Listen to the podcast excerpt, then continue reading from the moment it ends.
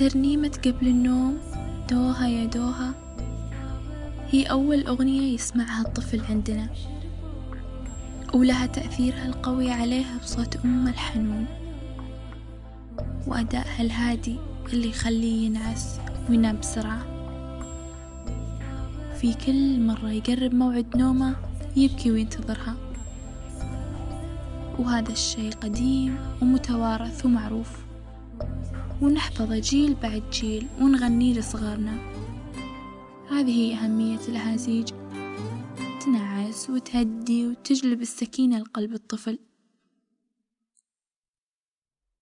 وغيرنا في الدول العربية الأخرى أكيد عندهم أهازيجهم المعينة والمخصصة لهذا الغرض، وكل الدول عندهم هذا الموروث.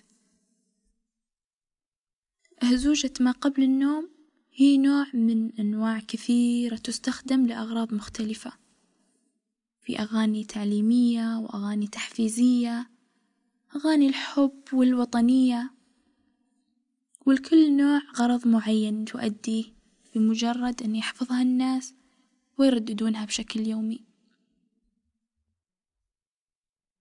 بل توجد أغاني للتحفيز على النزول للانتخاب، وتجي بطابع شعبي بسيط وتخاطب الضمير الشعبي وتنال نسب مشاهدات عالية ونرددها احنا دائما.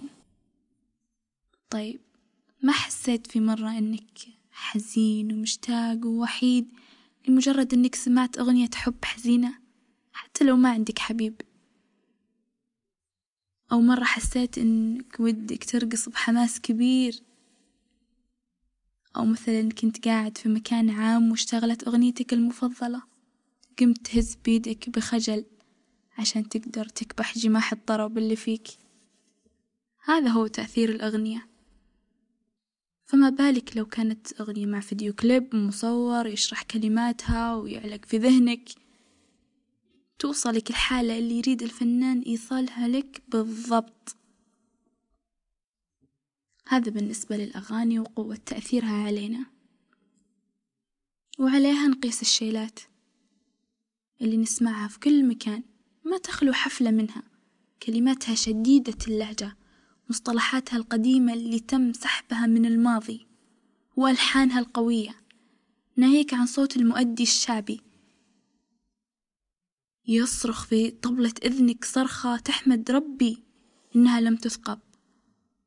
صار القاصي والداني يشل شيلات، وشيلات تحسسك بقرب الحرب وتثير النعرات الطائفية والمناطقية وتفرق بين القبائل والجيران. هذا النوع اللي يعتبره البعض طرب قديم أو تراث ينبغي إحياؤه ما هو إلا أداة، وأكررها أداة للتفريق وإثارة المشاعر. فمثل ما الأغاني نحفظها ونكررها ونرقص عليها، أيضا الشيلات، ونشعر بالفخر بقبائلنا ومناطقنا.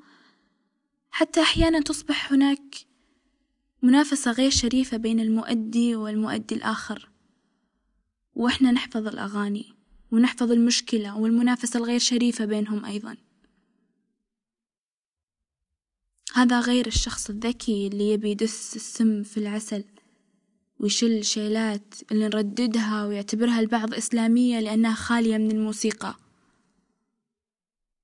شيلات قاتلة وتحرض على القتال والدموية ورفض الناس وتعزيز مفاهيم العروبة وربطها بالرفض، وهذا طبعا كله خطأ. انتقوا أغانيكم وحاولوا اكتشاف الرسالة الدفينة من وراها. مؤدي الشيلة شخص غير معروف وبسهولة يدخل إلى بيتك ويحركك وهو قاعد في مكانه. أرجوك اختر لمسامعك ما تريد أن يدخل إلى قلبك.